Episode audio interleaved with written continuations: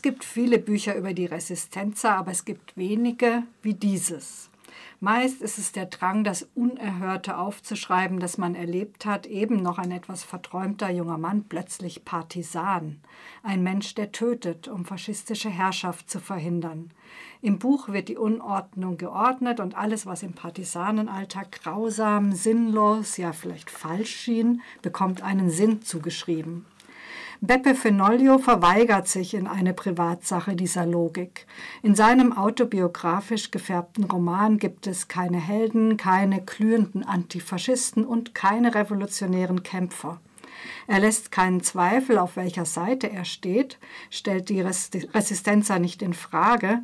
Er möchte erzählen, wie es aus seiner Sicht wirklich war, mit allen Widersprüchen und großer Menschlichkeit. So, nach diesem Prolog kann ich euch jetzt sein Romanpersonal vorstellen.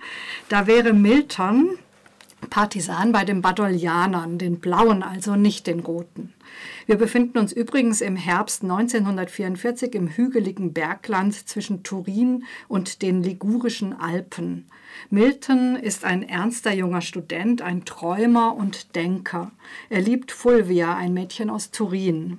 Als er erfährt, dass Fulvia vermutlich mit seinem besten Freund Giorgio angebandelt hat, ist er wie von Sinnen. Er verlässt seine Brigade und macht sich auf den gefährlichen Weg zu Giorgio, ebenfalls Partisan, um ihn zur Rede zu stellen. Er muss wissen, ob es wahr ist. Bis zu diesem Zeitpunkt hat ihn der Gedanke an Fulvia vorangetrieben und dieser innere Halt bricht nun zusammen. Als Milton Giorgios Brigade erreicht, muss er erfahren, dass der just an diesem Tag von den Faschisten gefangen genommen wurde. Einzige Rettung wäre ein Gefangenenaustausch. Aber woher nehmen und nicht stehlen? Auch eine Anfrage bei den Roten, den Garibaldi-Brigaden, wo Milton Freunde hat, bleibt ergebnislos, alle Gefangenen umgebracht. Also beschließt Milton auf eigene Faust einen Faschisten zu fangen, ihn gegen Giorgio auszutauschen, um dann endlich Gewissheit über Fulvia zu erlangen. Und obwohl Miltons Vorgehen eher einer Raserei gleicht, habe ich beim Lesen mitgefiebert und gewünscht, dass es ihm gelingen möge. Auf seiner Jagd trifft Milton auf Frauen aus der Bevölkerung, die ihn mutig unterstützen. Und hier möchte ich euch einen kleinen Ausschnitt vorlesen. Milton ist bei einer alten Frau untergekommen und sie sagt,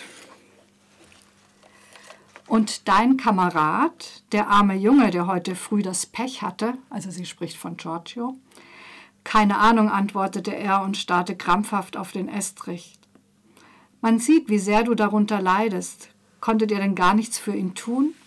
Nichts. In der ganzen Division gibt's keinen einzigen Gefangenen zum Austauschen. Die Alte hob die Arme. Da siehst du, dass man die Gefangenen für so einen Fall aufheben soll. Denn ihr habt ja welche gehabt. Einen habe ich selbst vor ein paar Wochen gesehen, wie er auf dem Pfad vor meinem Haus vorbeikam, die Augen verbunden, die Hände gefesselt, und Firpo hat ihn mit den Knien vorwärts gestoßen. Vom Hof aus habe ich ihm zugerufen, er solle doch Erbarmen haben, denn Erbarmen hätten wir alle einmal nötig. Wie ein Wilder hat Firpo sich umgedreht und mich eine alte Hexe geheißen, und wenn ich nicht gleich verschwende, würde er mir eins aufbrennen. Firpo, der sich wohl hundertmal bei mir satt gegessen und hier geschlafen hat. Siehst du, dass man die Gefangenen aufheben sollte? Milton schüttelte den Kopf. Diesen Krieg kann man nur ohne Erbarmen führen. Und dann sind nicht wir es, die darüber entscheiden, sondern der Krieg entscheidet für uns.